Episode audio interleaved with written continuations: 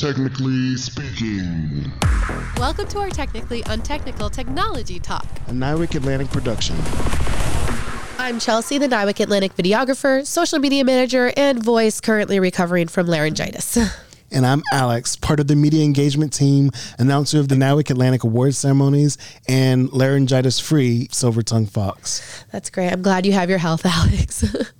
We've got a great show ahead featuring insight on the Palmetto Tech Bridge, a look back at American Indian Alaska Native Heritage Month, and much more. So get comfy, turn up that volume, and let's get started. Alex, I caught up with Erik Gardner, who's the director of the NIWC Atlantic Palmetto Tech Bridge, and we chatted over Teams. That's great. What did y'all talk about? Well, we talked about the Palmetto Tech Bridge. He explained what it is and the benefits of the program for NIWC Atlantic. So let's take a listen. Hi, Erik. Thank you so much for coming on and speaking with us. Thanks, Chelsie. It's a pleasure to be here. So, can you start off just by explaining what the Palmetto Tech Bridge is and how NIWC's involved with Palmetto Tech Bridge? Yeah. So, uh, so the Palmetto Tech Bridge is where we seek to find our non-traditional commercial industry and academic uh, research institutions who are doing work in areas of technical focus that align with our command uh, where there's mutual benefit in collaborating on those technology development efforts or research efforts, or where there may actually be dual use product development opportunities where a commercial industry, say, is solving a problem that would also work for our warfighter. Why would NIWC want to reach out and collaborate with some of these industry partners and create this collaborative environment? Why can't we just do it all in house, all on our own? Because NIWC Atlantic can do a lot of things. We can't do everything, right? When you think about right. a resource constrained environment, whether that's in money or people, we can't solve everything by ourselves um, all the time. So uh, when you look at what commercial in- industry is doing and investing investing in technology development, commercial industry is far outpacing the Department of Defense right now in technology development in areas like cybersecurity, artificial intelligence, and automation. Um, a lot of our IT development uh, is being driven by com- commercial industry and not the Department of Defense. And within the last few years, uh, the Office of the Secretary of Defense has recognized this sizable investment being made by commercial industry in both the research, the basic and applied research, as well as the rapid prototyping and productionizing of these technologies. And we're missing it because these are these are not uh, industries that are traditionally doing work with the Department of Defense that to know how to do contracting or uh, to know what our requirements are. So the tech bridge is really that we are a bridge. We don't we don't award right. contracts and we don't programs, but we connect the resource sponsor, the people that have money and requirements, with the non-traditional industry that is solving uh, and developing technologies and solving technical problems that have mutual benefit uh, to the to the Department of the Navy. So, a great benefit for some of those commercial industries by getting involved with the Palmetto Tech Bridge is they're exposed to possibly coming on board with the Navy and working with NIWC to create something to help the warfighter. Is that kind of the idea of it? What else would be a benefit? Well, uh, that is absolutely a benefit, um, and, and, the timing of all this is is not, uh, it, it, you know, it is is deliberate. Congress has made a number of new authorities that have given the warfare centers uh, greater authorities to do non-traditional contracting outside of just FAR-based contracts. We have things like our IWRP, our Information Warfare Research Project, other transaction authority, or OTA, is one example of, of, an area where we're expanding the tools by which we can contract with that non traditional industry base.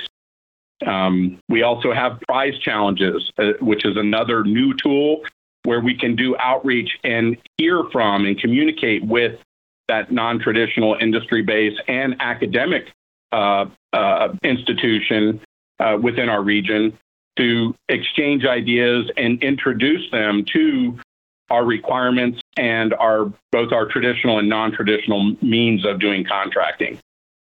And there's a lot of money involved with all this. So when industry gets involved, like with the with the prize challenge, they're able to possibly get funded based on how they um, represent themselves and how what they put forth. Is that correct?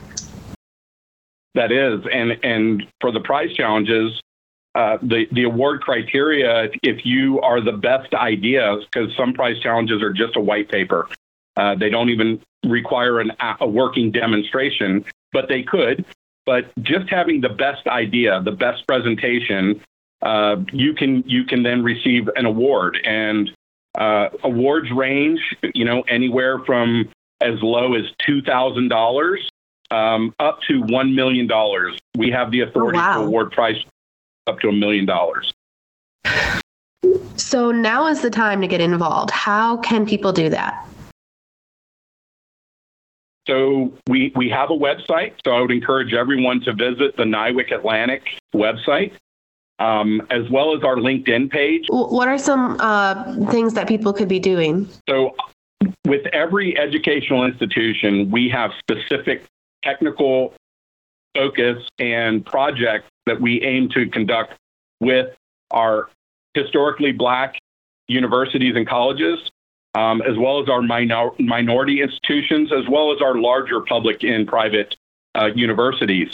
Within each of those, they're doing incredibly uh, forward looking research and technologies that would be of high interest to our workforce and give our workforce an opportunity to go work at the very tip of the spear in technology development, something we don't get a whole lot of opportunity to do when you're working on legacy uh, systems and sustainment of old systems.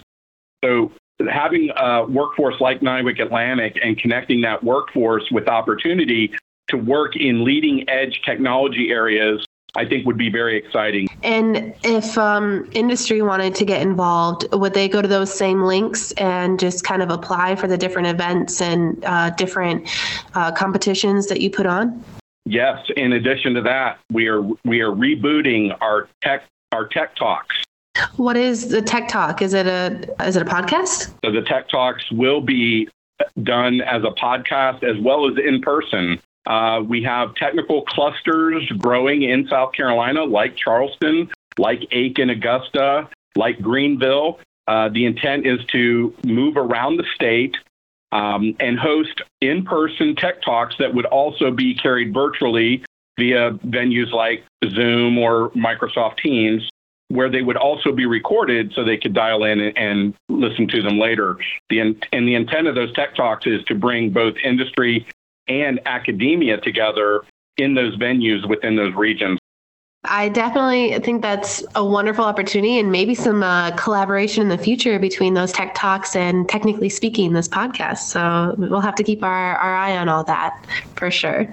Absolutely. Okay, great. Well, thank you so much for chatting, and uh, I hope to possibly talk to you in the future at a at a Tech Talk. Looking forward to it. There's a sister program of the Palmetto Tech Bridge, and it's the Mid Atlantic Tech Bridge, which focuses on collaboration with our partners in the Hampton Roads, Virginia area. So basically, the Palmetto Tech Bridge provides that connection for collaboration. Get it? Like a bridge? I get it. and who knows? Maybe we'll collaborate with them ourselves someday. That's great. An important topic from the month of November is that it was American Indian Alaska Native Heritage Month, which has been celebrated since 1990 when it became law. 1990? I didn't realize it had been celebrated that long. This year, NIWC Atlantic's American Indian Alaska Native Employment Team held a virtual event featuring guest speaker Sarah Echohawk, who is the CEO of the Advancing Indigenous People in STEM organization. She highlighted the importance of inclusion in our workforce and our communities. Did you know there are about 2.7 million indigenous people within the United States? Nope, did not know that. All with different cultures and traditions that are important to recognize every year. Let's dive a little deeper into the importance of this month with a firsthand look at what it means to be of Native American descent in this country. Hi, I'm here with Matt Daugomah.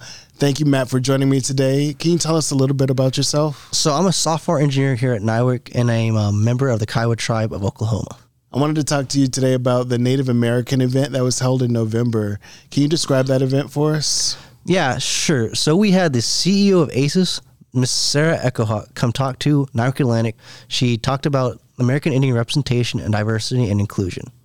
She went in detail on how multicultural groups in the workplace can bring different ideas and show different solutions to problems.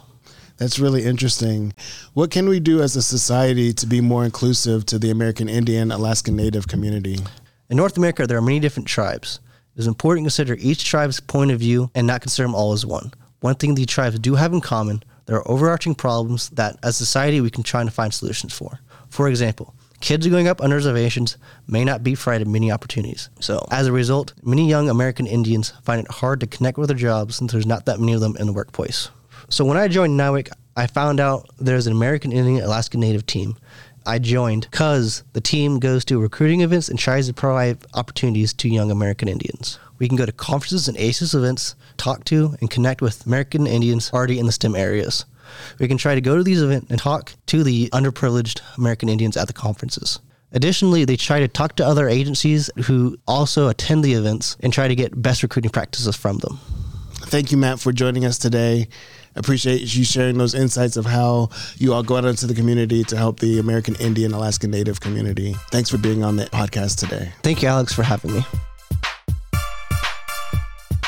It's time to sing some praises of our command. First up, we've got three outstanding women from NIWC Atlantic's Defense Health IT Division Hannah Bradley, Rhonda Taylor, and Joanna Robbs. A special shout out to you because you were selected to receive the Federal Health IT's 2022 Leading for Impact Women in Leadership Award.